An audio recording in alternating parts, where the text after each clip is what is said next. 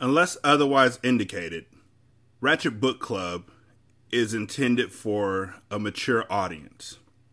Viewer discretion is greatly advised.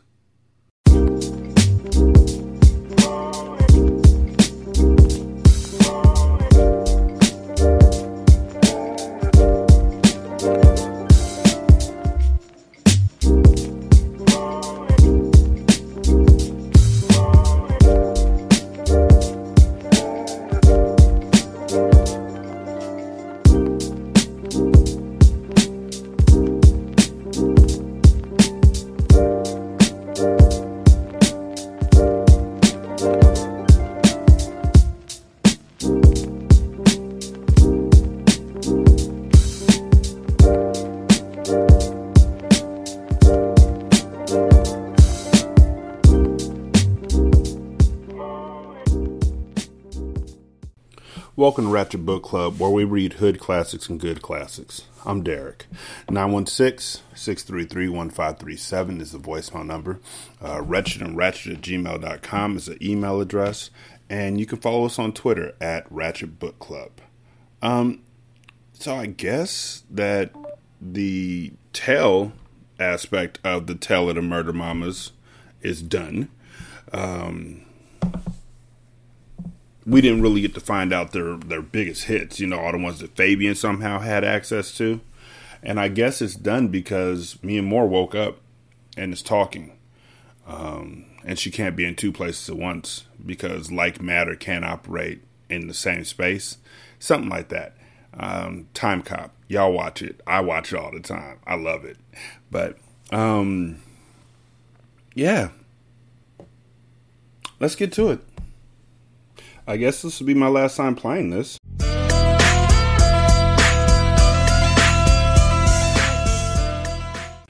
Chapter 15 Had you heard from Miamor? Aries asked, Whoa, okay, so cool. Uh, Aries asked she handed Robin a moving box to carry into their new apartment. They were in LA, living the life, and after months of functioning out of hotels, they finally decided to move into their first West Coast spot. Their apartment overlooked Santa Monica Beach. They had made sure to get a three bedroom, just in case Miamor decided to join them one day. Nah, I haven't heard from her since we left. She's too wrapped up in that motherfucker Carter. I can't believe she chose him over us.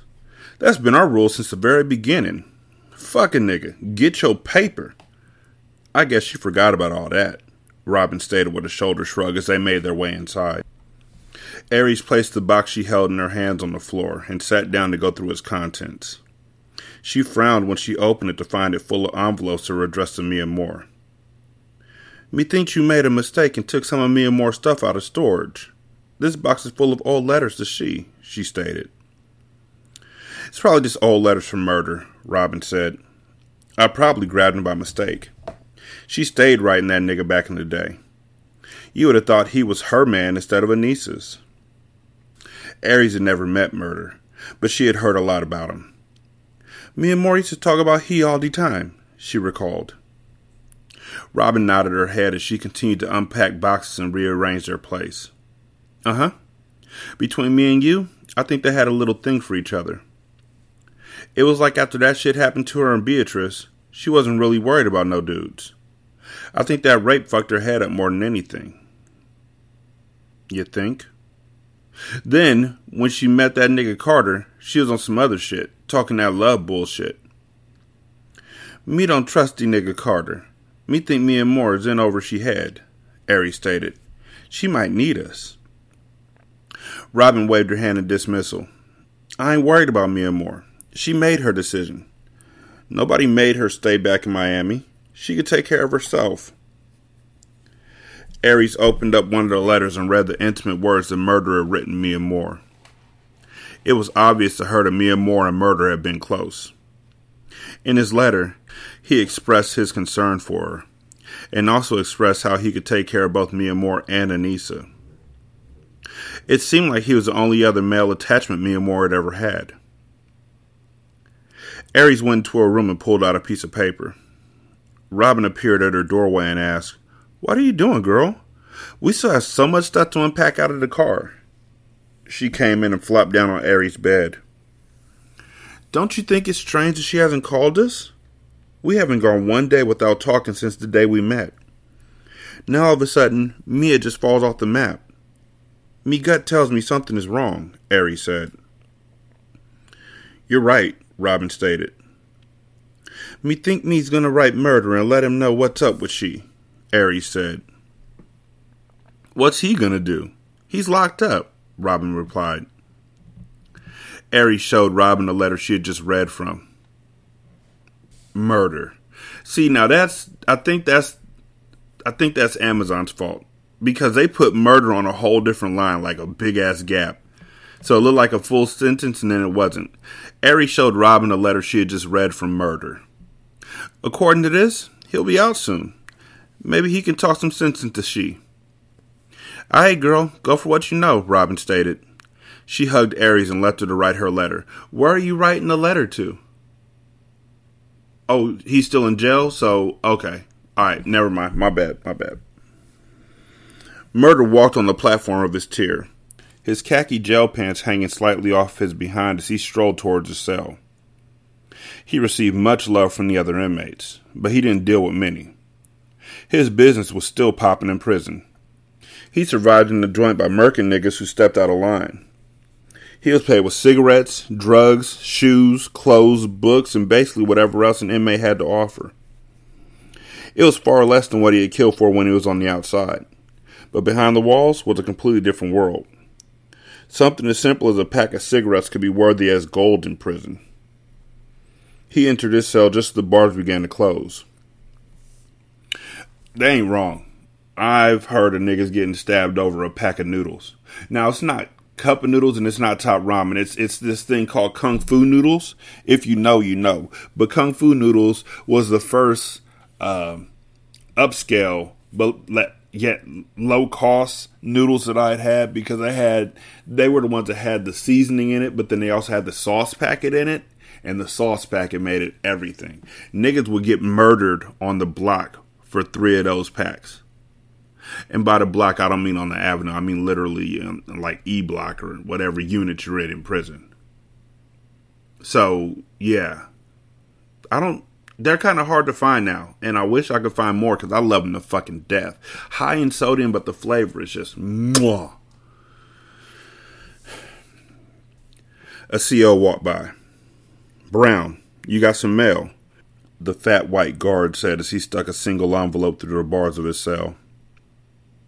A look of surprise crossed Murder's face. He had only received mail from one person, but he hadn't heard from her in years.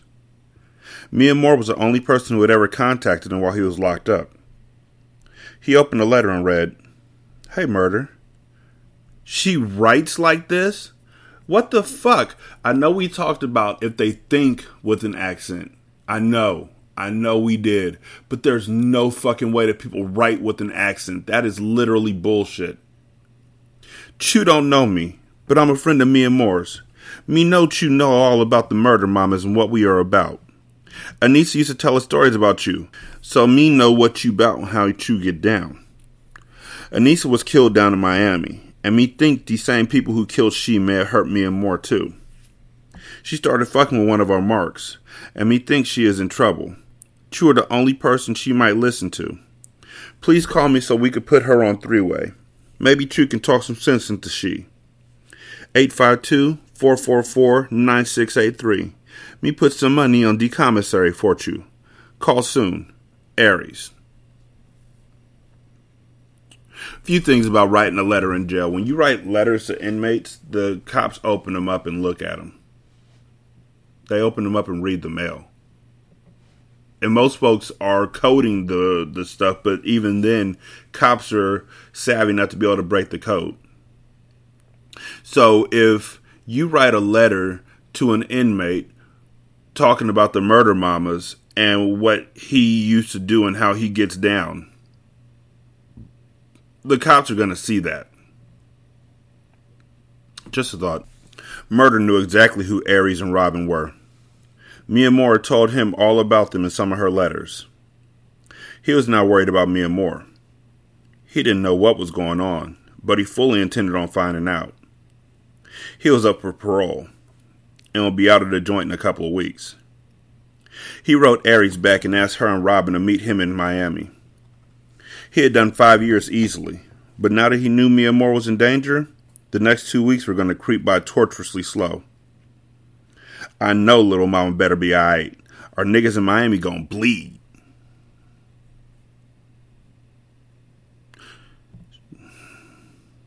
So now we know how uh, the cartel is to get by in the next book, because obviously I have books one through three. The next books with nothing left in the actual cartel but Mecca and Carter and Zaire. I guess murder's going to come after. Hopefully, he comes after Mecca, but chances are Mecca's going to murder him. Or uh, Carter's going to murder Mecca. Also, Miamor could be like, nah, Carter didn't do shit to me, fam. I love Carter. His brother did it to me. Murder him. I've been trying to tell these two this whole time. They wouldn't listen to me. Murder him. And then, you know, it's a two page book, but that's not going to happen. Chapter 16 Mecca stood over Miamor and looked at her with pure hatred.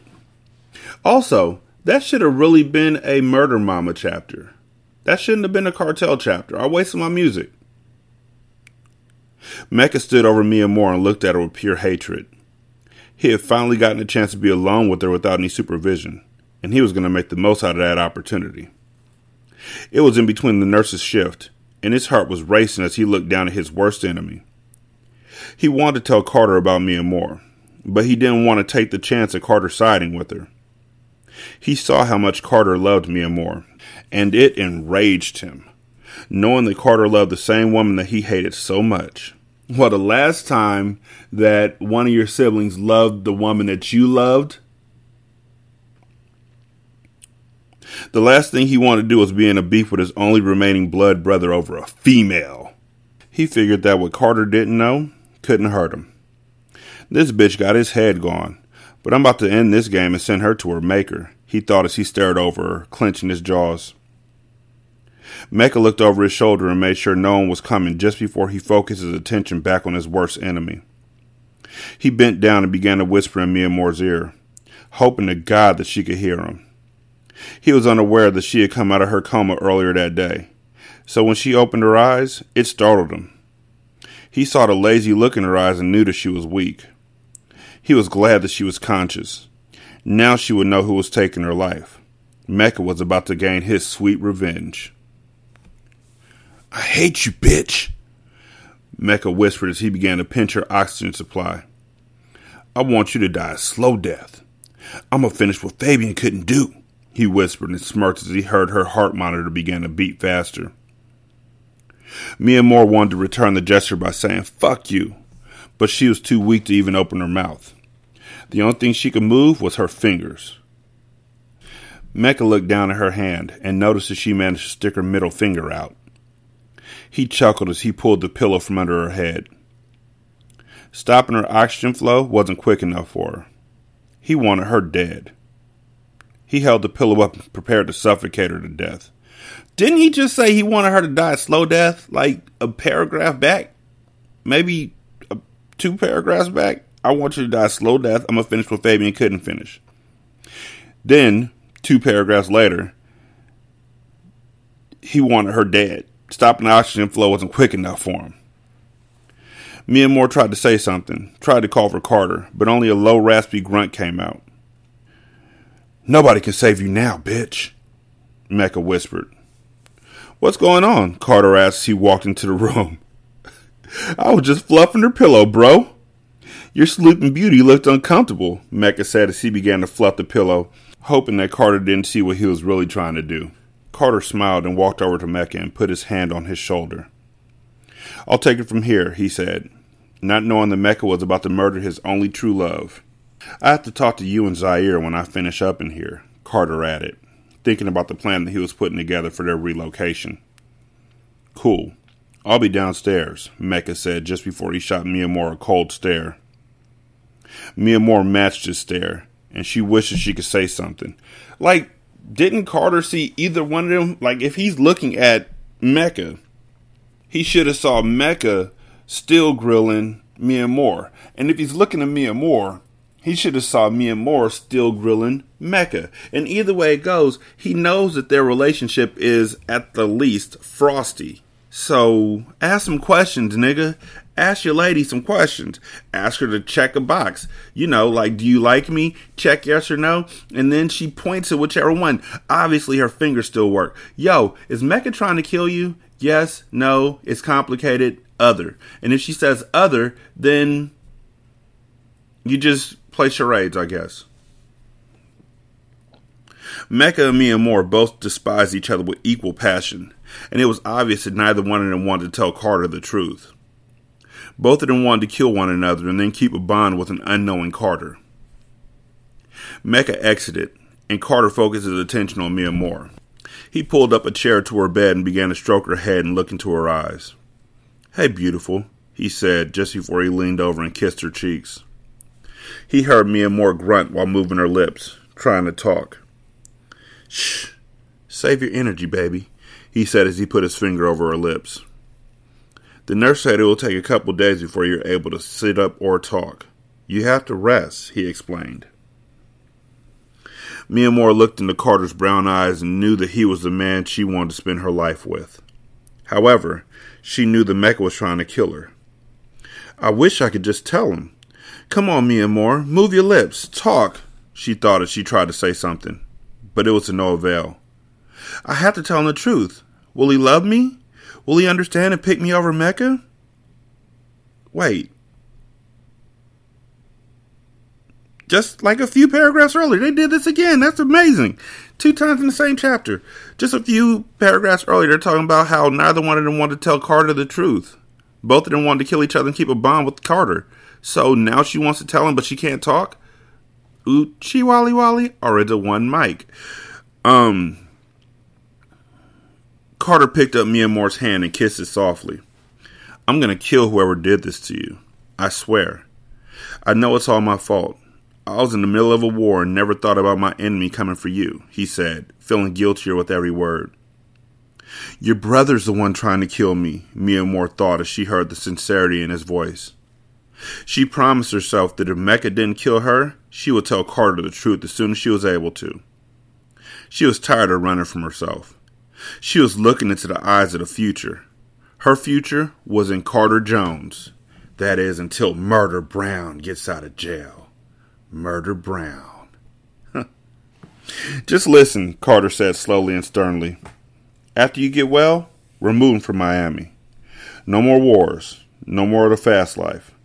We can work on us and become one, he said, meaning every word of what he was saying. He wanted to spend the rest of his life with Miamor, and he was willing to give up the dope game for good just to make that happen. Carter couldn't take Miami's ills anymore.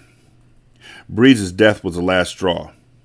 It was as if Breeze had died twice, because just when they were coming to terms that she was gone, she reappeared, but only to commit suicide when they were only seconds away from saving her. Carter was tired of everything. Everything except for Miamor. She's the only good thing in my life he thought as he clenched his jaw, thinking about his deep love for her. Just to see her lying in that bed, helpless, almost brought a tear to his eye. He was ready to make her a happy woman, and eventually, his wife. A tear slipped down Miamor's cheek, and Carter believed it was tears of joy. But in actuality, it was a tear of pain. It pained Miamor to think about how she would have to tell him that she was connected to the man that killed most of his family and that she gave the drink to Taryn that killed her, and that she was a killer. A cold killer. I mean, technically, you gave the drink to Taryn without knowing for sure that it was poison. You just knew you didn't want to drink anything Mecca gave her. So, for the most part, I can get you away with spit. You didn't want to drink that drink because you thought Mecca had spit in it. So, you gave to Taryn so then his mama would be drinking his spit. The nurse had just arrived, and Carter looked back, greeted her with a smile, and stood up. Get some rest. I'll be back to check in on you in a while, he said as he pecked her on the forehead and exited her room gracefully. Man, the fuck is wrong with you? Zaire asked half jokingly as he watched Mecca take a shot at Patron. Mecca was noticeably angry and irritated. Nothing. I'm good, Zai, he said, thinking about how he couldn't get to Miamor. I'm gonna kill that bitch tonight. I don't give a fuck. She gotta die, he thought as he tried to conceal his feelings from Zaire, who was staring at him like he was crazy. You sweating and shit? I'm just saying, you look like you got something on your mind, Zaire said as he sat on the couch. Before Mecca could respond, Carter entered the room. Yo, fam, I need to talk to y'all for a minute, Carter said as he sat on the Italian leather couch next to Zaire. Mecca sat across from them and wanted to hear what Carter had to say. Our time has passed with this organization. We have to clean our money and get out of the game. I've been talking to a couple of business associates, and I'm putting something together for us in Phoenix. We can wash our money and get into the casino business. A casino? Zaire asked. He sat up, not expecting to hear what was coming out of Carter's mouth. That's right, Zai. We have to get out of the dope game and go legit. Some business partners of mine are willing to sell us a small share of a new casino that's being built there. It's the only way that we're ever going to prosper. The feds are on me, and the Connect ain't fucking with me because of the indictment. We're in a lose lose situation. It's only a matter of time before the cartel goes under. Feel me? What are you talking about? Diamonds move dope. We run these streets, and I'm gonna run these motherfuckers until I die, just like Papa did, Mecca said, sounding more ignorant with every word. That's the mentality that's gonna land us all in jail. Think about it, Mecca. Carter said as he emphasized his words with subtle hand gestures. If snitch ass Ace wouldn't have had a baby mama, I'd be serving a life sentence right now. We just barely got out of that situation, Mecca. We're under a microscope, and next time, I might not be so lucky, Carter said, breaking down the truth to his younger brother. What what hand gestures was needed for that? I'm really trying to think of what hand gestures he would have used. Was it for snitch ass Ace? life sentence? What? Where's the hand gestures? If snitch ass Ace, I don't know. I don't. I don't get it. Maybe Carter's right, Zaire added as he began rubbing his hands together. We have to get out of this hood mentality and expand. Think about not having to worry about are we going to get caught or who's next to die. We're losing those we love behind this shit, he said as he thought of Breeze. I'm with it, Zaire conceded as he held out his hand and slapped hands with Carter. Mecca, you in? Carter asked as he and Zaire looked at him. See, they have those two, those those three on two separate couches. Zaire and Carter on one, and Mecca on the other, to show they're not on the same page. Hmm, deep. Yeah, I'm in. But first, I gotta go kill your girl. Mecca thought as a small smirk appeared on his face. He was to have fun killing Miamor. The fact that he was doing it right under Carter's nose added more enjoyment for him. I'm in, bro, he said as he reached over and slapped Carter's hand. Good, good, Carter said as he stood up. Look, but first we need to finish off the last shipment. We have to get our money out the streets. Anyone who owes us money from consignment needs to pay up. We're out of the game officially today. I know that the business slowed down while I was locked up, but now I'm home, and it's time to collect. Zaire, I want you to collect from them Liberty City niggas. And Mecca, you need to collect from the Overtown crew. We hit them each with 50 joints, right? Carter asked, not sure the amounts that they had spotted the crew with on the previous shipment.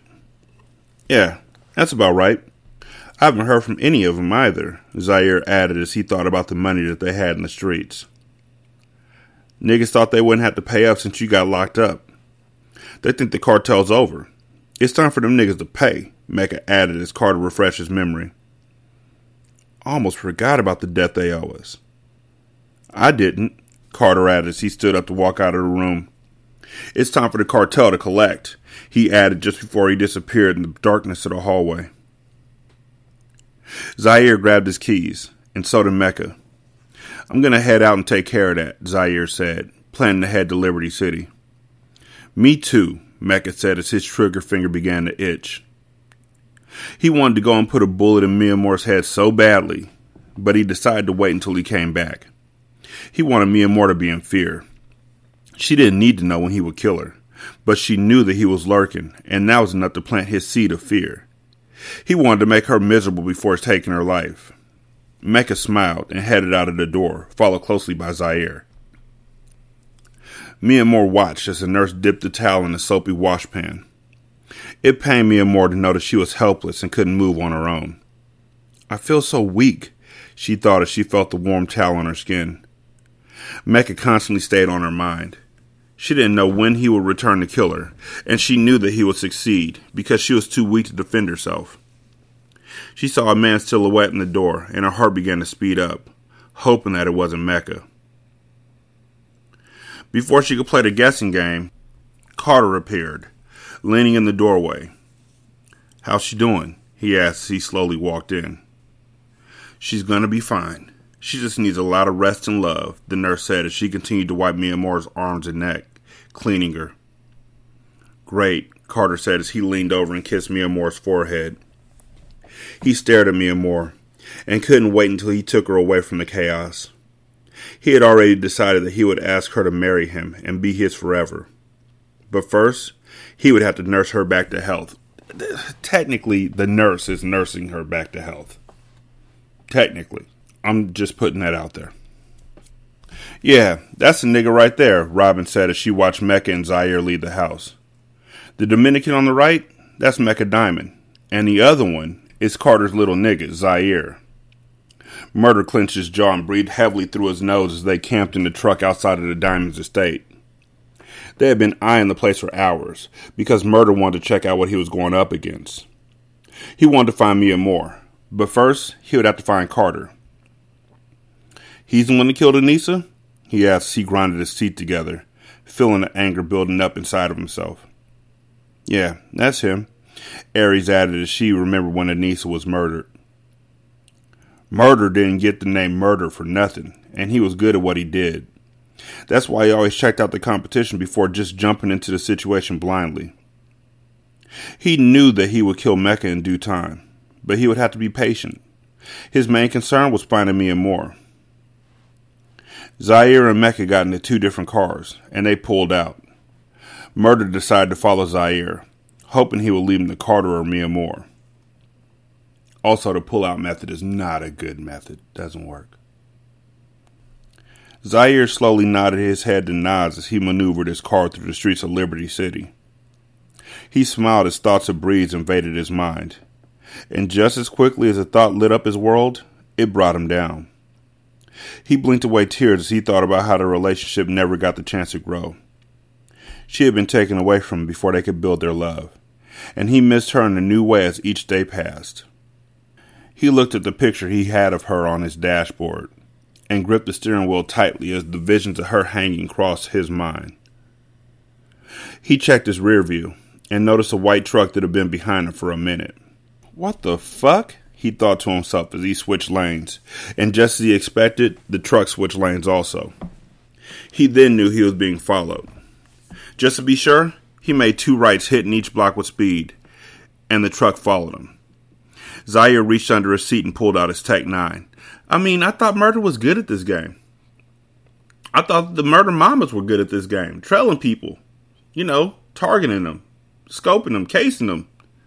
They ain't doing a good job of it at all now, and uh, honestly, to be serious about it, the Murder Mama's track record ain't too good anyway because Mecca recognized the car trailing him when he was going to get when um, Anissa got murdered. So, yeah. He sat on his lap and glanced at the truck once again. He wasn't about to play the cat and mouse game so he decided to see what was happening. He approached the red light, and the white truck was behind him about two car lengths. He tried to look and see who the driver was, but the black tent kept him or her a mystery. Zaire threw his gear in the park and hopped out with his gun in hand. He pointed at the truck as he walked towards it. What's good, my nigga? He yelled as his jaw tightened. He was ready for whatever. He couldn't see who was behind the glass, so he hesitated to squeeze. The truck burned rubber and sped past him, as Zaire kept his gun on the vehicle. He pointed the tech at the truck until it was out of sight. He didn't know who was following him, but they were about to get aired out by his little friend. Zaire hopped back into his car and headed up to Liberty City to pick up the rest of the cartel's money. Whew! He huffed as he turned up the music and proceeded. Maybe I'm tripping, he said, pulling off. He ain't tripping. He's not. Chapter 17 The Cartel. Six weeks later. So we must be getting to the end of the book because that's when they just zoom through life. Like they're trying to get a lot of things they couldn't get done before done. But if it's six weeks later, and that means that Mecca is really bad at trying to murder niggas because Miamor's still alive six weeks later, I'm hoping. And that also means that Miamor kept it a secret for some reason. Which makes no sense based on what they were saying in the last chapter. Carter's eyes were bloodshot red as he sat near Miamor's bedside. His worry for her had taken a toll on his body. He hadn't gotten a good night's sleep since finding her, because he sat in the rocking chair in her room all day and all night to make sure she was okay. He was grateful that she had come out of her coma, but she was still so weak, and he felt that he needed to be strong for her. He wanted to keep her spirits up until she was fully recovered. He leaned forward in his chair and rested his elbows on his knees as he sighed. He watched her stir in her sleep slightly. No, no, she groaned while still asleep. She began to struggle and lash out as if she was fighting someone. Carter stood and approached her bedside. Miamor, he said. Wake up, Ma. No! She screamed as she sat straight up in bed and fought against Carter. It was dark in the room, and Miamor had been dreaming of Mecca killing her. For six straight weeks, huh? When she awoke and found a man by her bed, she thought that he had come for her again. She was sweating and her breathing was labored. She was shaking the terror in her heart paralyzing her, while her eyes darted wildly around the room. Miamor, it's me, baby. It's just me, Carter said soothingly as he held on to her tightly. When Miamor heard Carter's voice, she broke down in his arms. He's going to kill me, she sobbed as she held on to him like a frightened little girl clinging to her father. So you can talk. Miamor can talk now and it's six weeks later, and she can talk. And she's still saying he's going to kill me, which means Carter's going to be unsure of who she's talking about because obviously she hasn't told him anything. Six weeks later. That does not compute. Also, weren't they supposed to? Never mind. I know they were waiting for her to get better before they dipped out of town. But also, what happened with murder and and and and and Robin and Aries? Like six weeks later, they're still plotting. Come on, y'all. Concern was written all over Carter's face. He grabbed her by the shoulders. I'm also, also, also. Chain whipping. Chunks of skin and, and meat taken off of her to the bone. Why are you grabbing her by the shoulders? He grabbed her by the shoulders and forced her to look into his eyes. Who, Miamor? You have to tell me who you're afraid of, Carter said. He was determined that when he found out the identity of Miamor's attacker, he was going to kill him. Miamor saw the sincerity in his eyes, which only made her cry harder. He sighed and pulled her to his chest. Shh. It's okay, Ma. I'm not going to let anything happen to you. I almost lost you once. I won't lose you again, he promised. He scooped Miamor into his arms and carried her to the rocking chair. The fuck? He sat down with her and stroked her hair while he rocked back and forth. I can't stay here, Carter, she whispered. She gripped the collar of his shirt in fear. His shirt, I guess? They didn't put his. She gripped the collar of his shirt in fear. She was holding on to him for dear life. Shh, I got you, Ma. I promise you. Carter, no! Moore yelled as she sat up shakily and looked at him with sad eyes. She wanted to be a part of this charade. She wanted to live here with him, but with Mecca around, her life would always be a risk. I can't live in this house. I don't feel safe here. I won't stay here, Carter. If you try and make me, I'll run. I'm like a sitting fucking duck in this bitch, she cried. She had never been this emotional, but since coming out of her coma, her fear rendered her helpless and feeble. All she did lately was cry. He can touch me here. I have to go to a place where he can't find me. Who, Miamor? Who the fuck is after you? I can't help you if you don't talk to me, Carter said in frustration. I'll handle that nigga. You don't have to run. You don't have to worry about it if you just trust me. Give me your burdens, Ma. Oh my God, is he Christ? Is he Jesus? Lay your burdens upon me, and I shall give you rest. Come unto me, all ye who labor, because I have a Tech 9. I feel like I'm going to hell because it's Sunday when I'm when I'm reading this. He whispered as he put his hand gently behind her head and pressed his forehead against hers. Miamor desperately wanted to give all of her to him. She wanted to put her life in his hands, but how could she when the one man she feared on this earth was Carter's flesh and blood? She hated Mecca just as much as she loved Carter. If I show him who I really am, I'm going to lose him, she thought as she shook her head and kissed his lips. I can't, Carter. You would never understand. Just please get me out of here. Right now, I don't feel safe, Miamor pleaded. So they switch up strategy like every single chapter, I guess, because they were they had her on a collision course to tell the truth, and now she's just like, I just can't. Even though I can't do shit, I just can't. Even though he's coming to kill me, I just can't. Just move me out of here. I can't be here. I can't live alone either. But get me out of here. I can't tell you why though. I can't tell you who's coming after me. But she did say in this house, nigga, who do you let in the house? Who do you just do a quick cursory search of the niggas you let into your house? And the one who's murdered everybody, the one who you probably saw giving cold stares to your girl at some juncture, is probably your nigga. It hurt Carter that after all they had been through, Mia still didn't trust him enough to feel secure in his home. He tried to understand where she was coming from. He figured that she was just paranoid from her attack. She was afraid, and he was determined to give her a sense of security. All right, Ma. Let me get you dressed, then we'll go. We'll go wherever you want to go, he assured her.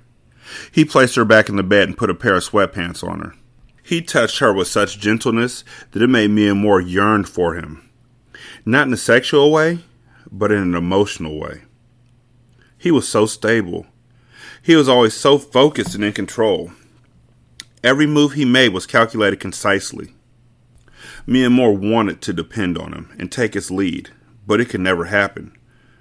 In the grand scheme of things, they would always be adversaries. Like Romeo and Juliet, their allegiances lay on different sides, while their hearts were in each other's hands. Let me get your pain medication. It's in the master bedroom. I'll be right back, Carter said before kissing the top of her head. I bet you while he's gone, Mecca's gonna pop up just out of nowhere like Snoop Dogg from behind the fucking staircase on Half Baked. Just look up Snoop Dogg Half Baked on YouTube. It's not that difficult. She nodded and watched him disappear into the hallway.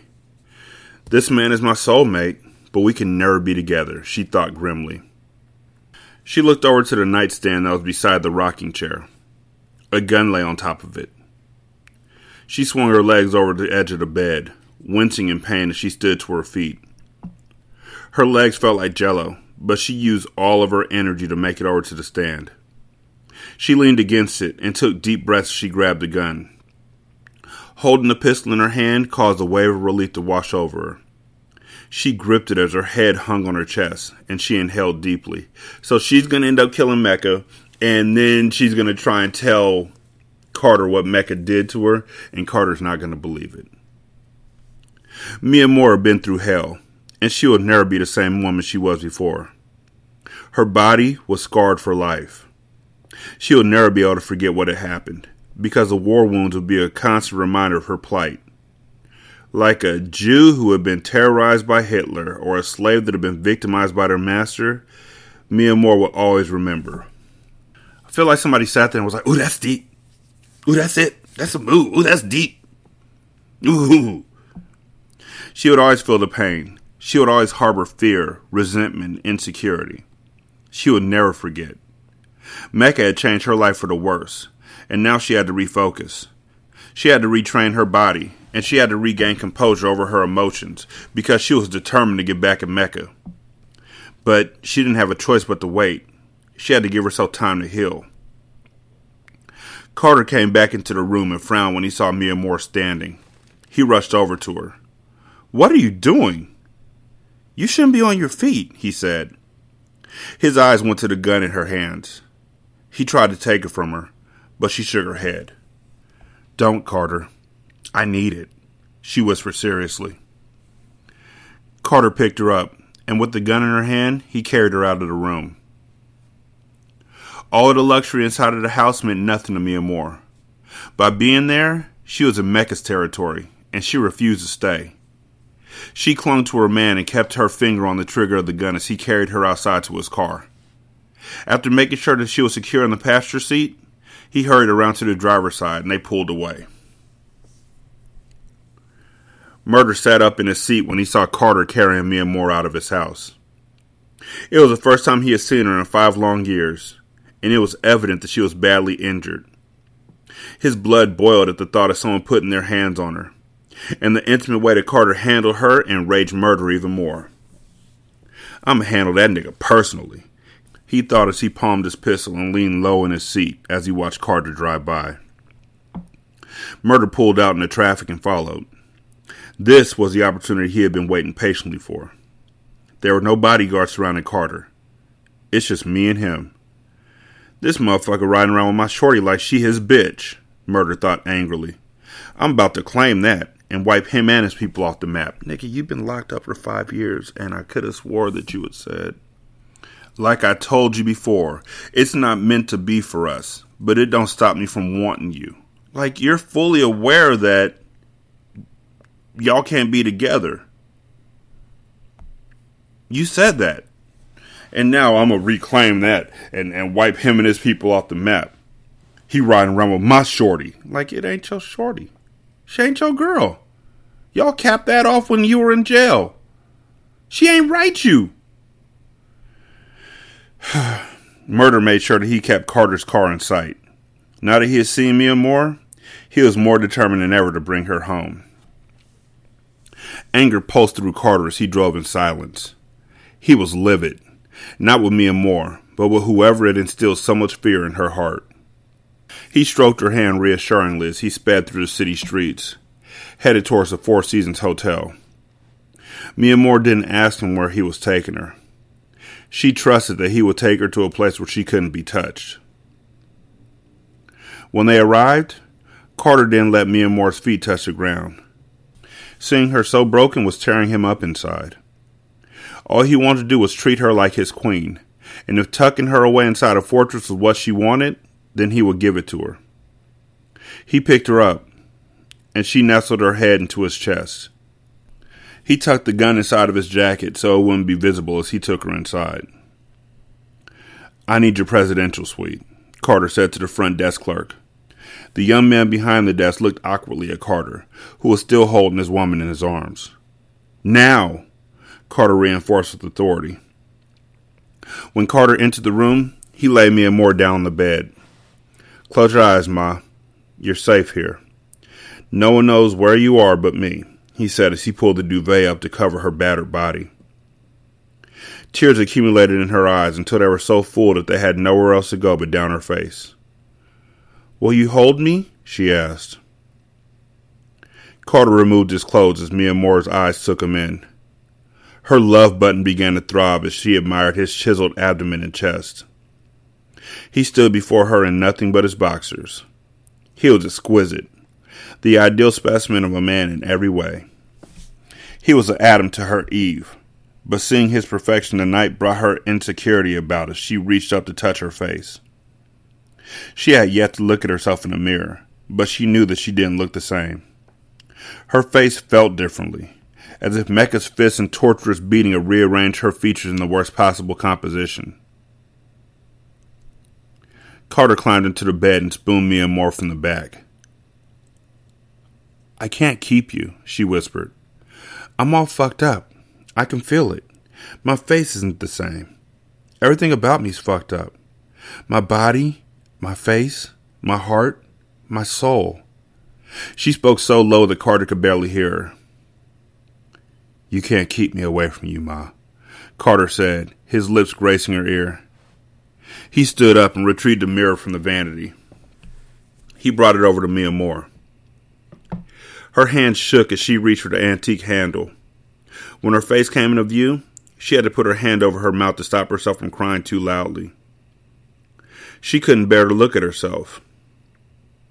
Her face was almost unrecognizable. The left side of her face suffered a broken jaw and was healing, but remained swollen and bruised. The blood vessels near her left eye were permanently damaged, and a green bruise would always remain near her temple, not to mention the many cuts that marred her once smooth skin. Everything that she loved about herself was non existent. All of her perfect features were destroyed. How can you even stand to look at me? she asked as she tossed the mirror aside.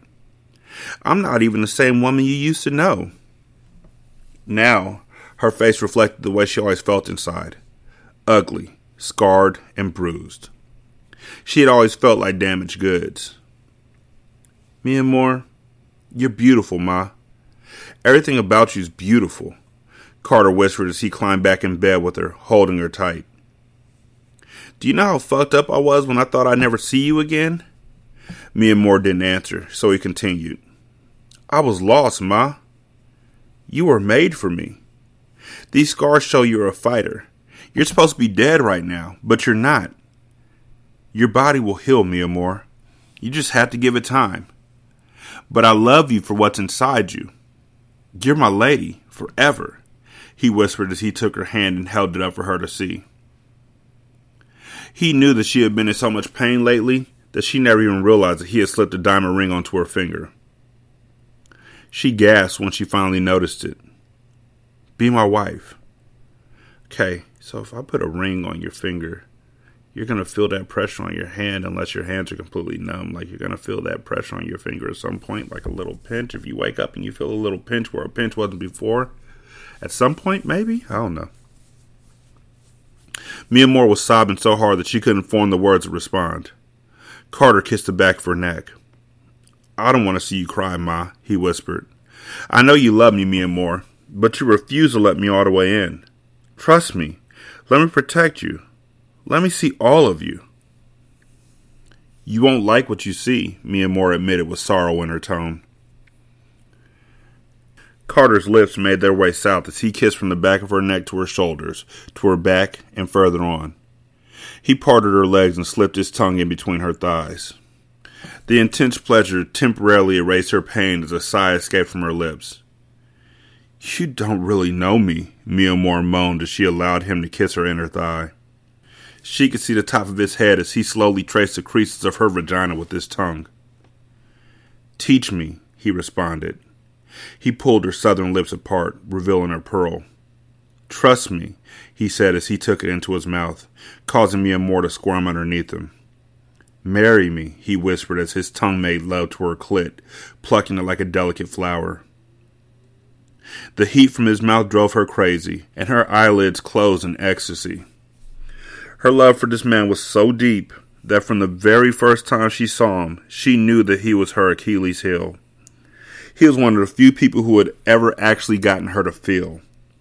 She experienced emotions with him that she never knew existed. He had found her and nursed her back to health. He loved her despite her appearance, but she wasn't sure that he would accept her once he found out who she really was. Her soul rained as teardrops graced her cheeks. Her cry was inaudible, but her heart was bleeding for the love that she needed, but she knew that it was one she could never have. Carter worked her over until she came in his mouth. Her love came down like a waterfall, and Carter licked her clean, sucking her clit until her legs shook in satisfaction. He arose silently and walked into the bathroom and drew her a bath. The feelings he had for Miamor made him weak, but it was a weakness that he embraced. She made him a better man, and no matter what she said, she would always belong to him. He wasn't taking no for an answer. He was so torn up about what had happened to her. He blamed himself every day. He just wanted to make her happy. After everything he had lost in the war with the Haitians, she was all he had left. As he sat on the side of the tub and watched it fill with water, he felt himself becoming emotional. I let this happen to her, he thought. He felt her arms envelope him, and he looked up to see her standing there. Her health had come a long way since the day he had found her close to dead in the hospital, but she still needed to rest. He knew that it had taken a lot out of her to come and check on him. As he looked up into her eyes, he saw the woman his heart was meant for. She was a fighter, but he didn't want her to have to endure any more anguish. He had to be strong for her. He quickly restored his composure and pulled her down onto his lap. I'm sorry I wasn't there to protect you, he whispered, his words stopping in his throat. Hearing the stress in his voice caused Miamor to close her eyes in torment. I have to tell him. I can't let him think that he did this to me. I can't hurt him like this. He thinks he loves me, but he doesn't even know the real me.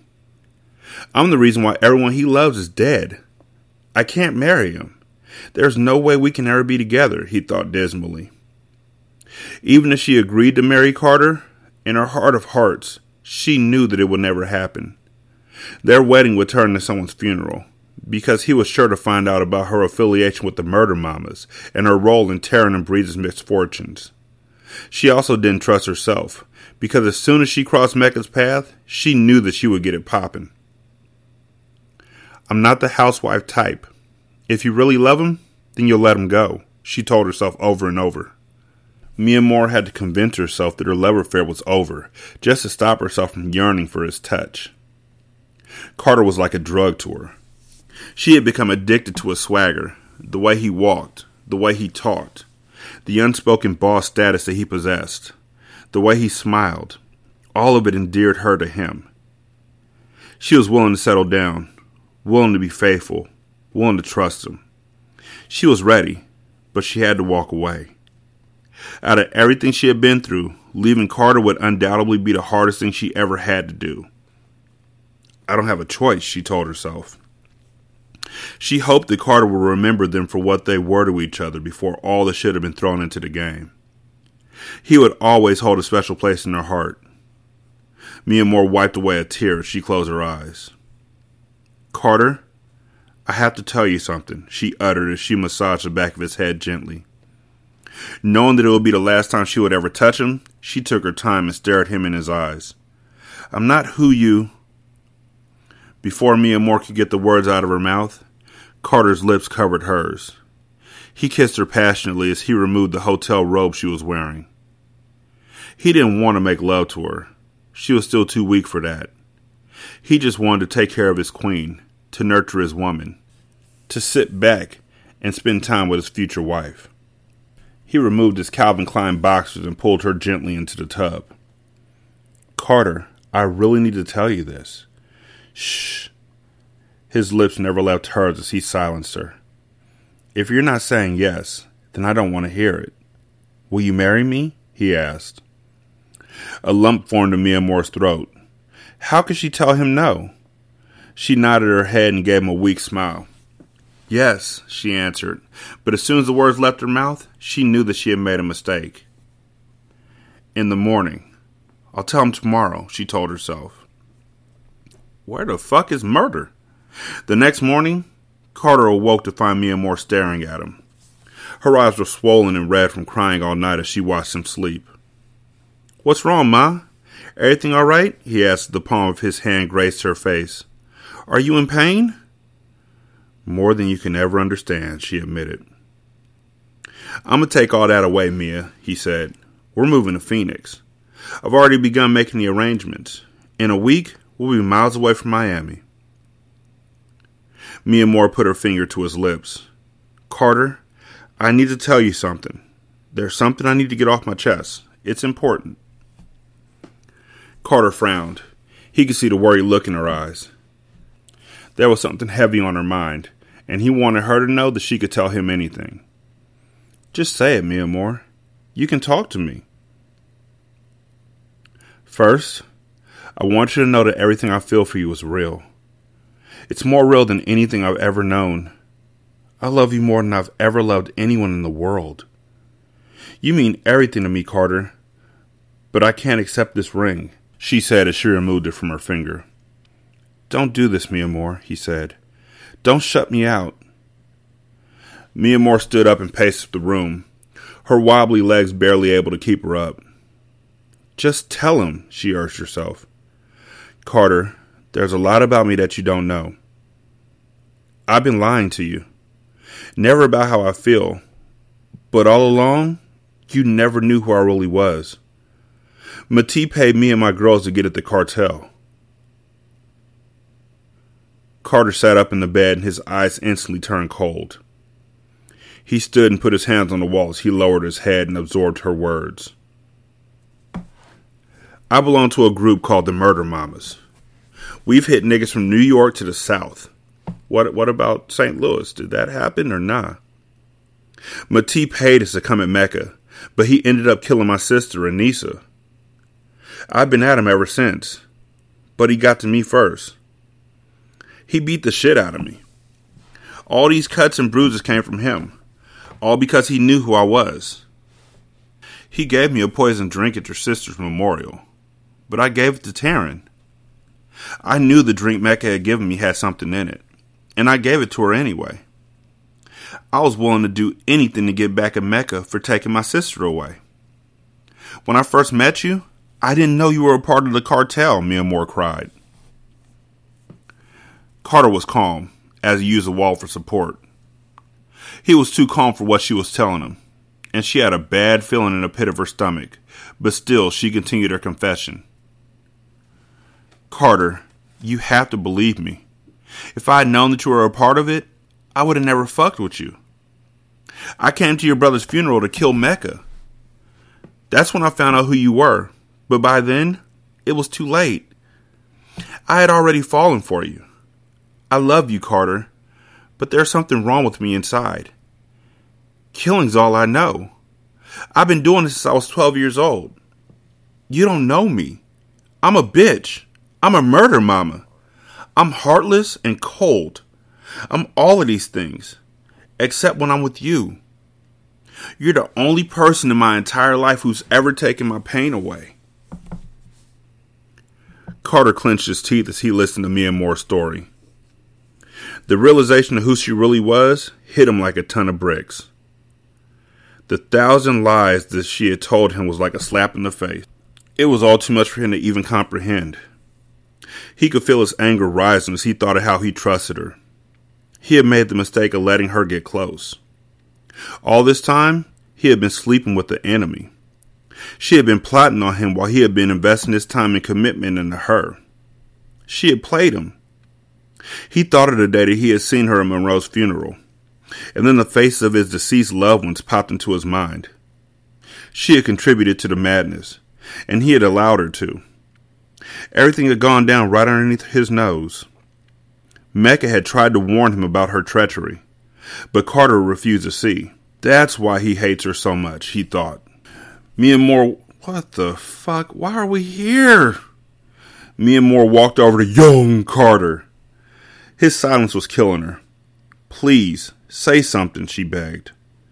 Carter didn't even feel himself react until it was too late. I'm not even going to turn the page. I'm not even going to look at it. I haven't turned the page. I bet you he's choking her. And he's going to be choking her right when murder walks in. Then I hope murder fucking murders him. Because there's no fucking way that you could be like this over this shit. You knew her just as long as you knew your family. And you didn't even like Mecca. You didn't even like your family. You've only known him for as long as you've known Miamor. Literally. Not your mama Here we go with the abuse. Three, two, one, turn the page. His rage took over, and he slapped her with such force that it sent her flying to the ground. She instantly tasted the salty blood that oozed from her busted lip. Carter stormed over to the nightstand where he stored his gun. Miamor's eyes grew large when he saw him approach her with it in his hands. He loaded the clip and cocked it back, then knelt down over her. With tears in his eyes, he grabbed her hand forcefully. Take the gun, bitch. He mumbled through clenched teeth as he held the barrel up to his chest while she gripped the handle. You want to get back at the cartel that bad? Do you know how many innocent people you've hurt? Pull the trigger, Miamor. I am the cartel, and now's your chance. Miamor lay beneath Carter with the gun in her shaky hands. Carter, don't do this, she beseeched.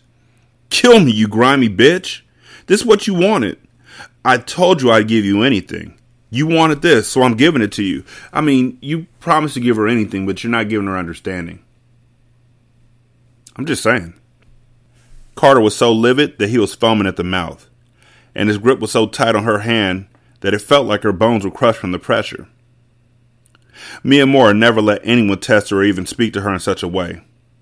Carter was pulling her card, and her murderous instincts clicked back in slightly as she glared into his eyes. He was challenging her, calling her bluff, daring her to shoot him.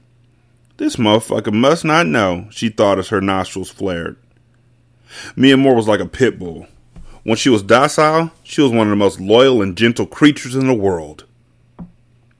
But when provoked, something inside of her snapped, and once she clicked on, it was very hard to turn her off. Miamor's finger wrapped around the trigger, but when she looked into the eyes of the man she loved, she couldn't bring herself to finish what she had started. Too many things had changed. Her heart wasn't as cold as it used to be. Her icebox was thawing. She had an icebox where her heart used to be. But somebody left the door open and all the ice melted overnight, and now the meat is all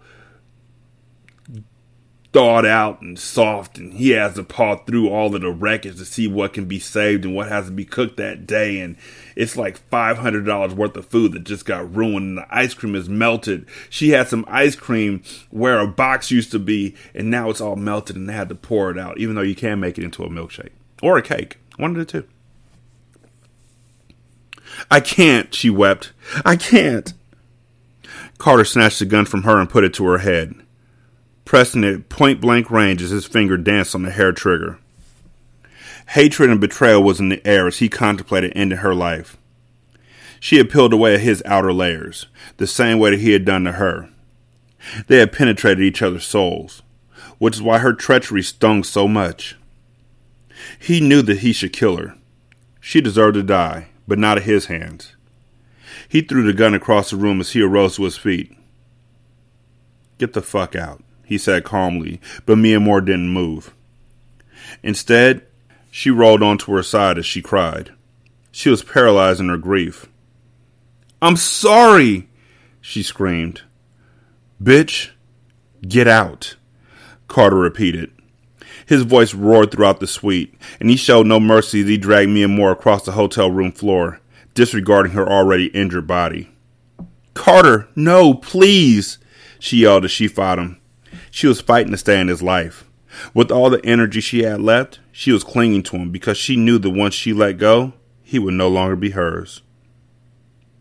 By the time he got her out of the suite, he was sweating and out of breath, and she was curled up in the hallway. What am I going to do? she cried while looking up into his face.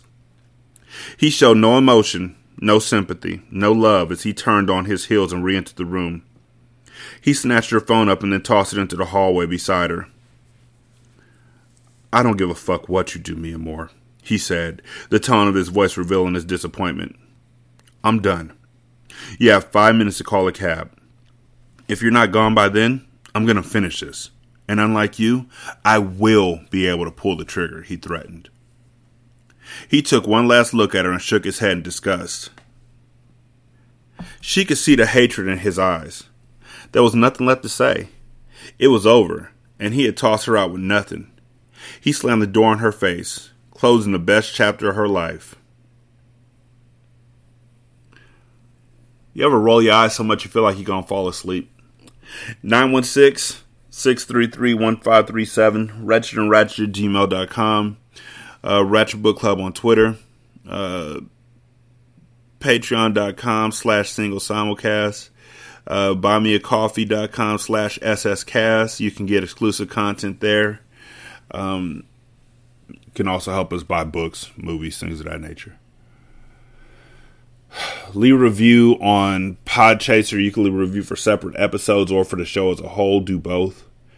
Um, you can also leave a review at Apple Podcasts and Stitcher. Thank you so much for listening. I do greatly appreciate it. Y'all be good. I'm going to holler at you later. Peace. I don't like this ending at all. I don't. I mean, it's not the end. There's like more chapters, but I don't like it. I don't like the way that turned out. It's three more chapters. I'll holler at y'all later. Peace. I mean, what was I expecting though? Understanding? Like in these books, the women are supposed to be the ones who put their true emotions to the side, like their feelings of anger or disbelief or distrust or betrayal. They're the ones who put it to the side and always come back to the man. The men don't, which we've seen because he's done a lot of shit to her either knowingly or unknowingly. And she just shrugged it off. And I know I mean, it isn't like like I said, it ain't like he murdered like she murdered anybody in your family. She didn't. She ain't good at her job, fam. She didn't kill Breeze. She didn't kill Money. And the fact that they're still walking around with the secret that Mecca killed Money is beyond me. But she didn't kill anybody. She tried. Yeah, she also failed a lot. Taryn was honestly Mecca's fault. Her saying she knew poison was in it, she didn't say she knew poison was in it. She said she knew something was in it. It's still Mecca's fault. And you need to see that for what it is. Y'all be good. I'ma holler at y'all later. Peace.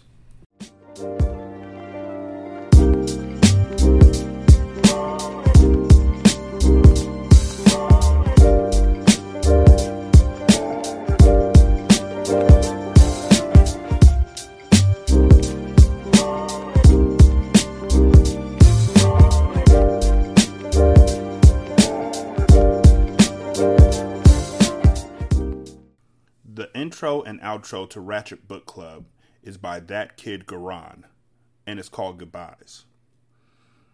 You can email him at tkgbeats94 at gmail.com for more information on how to lease this beat. This is Single Simulcast.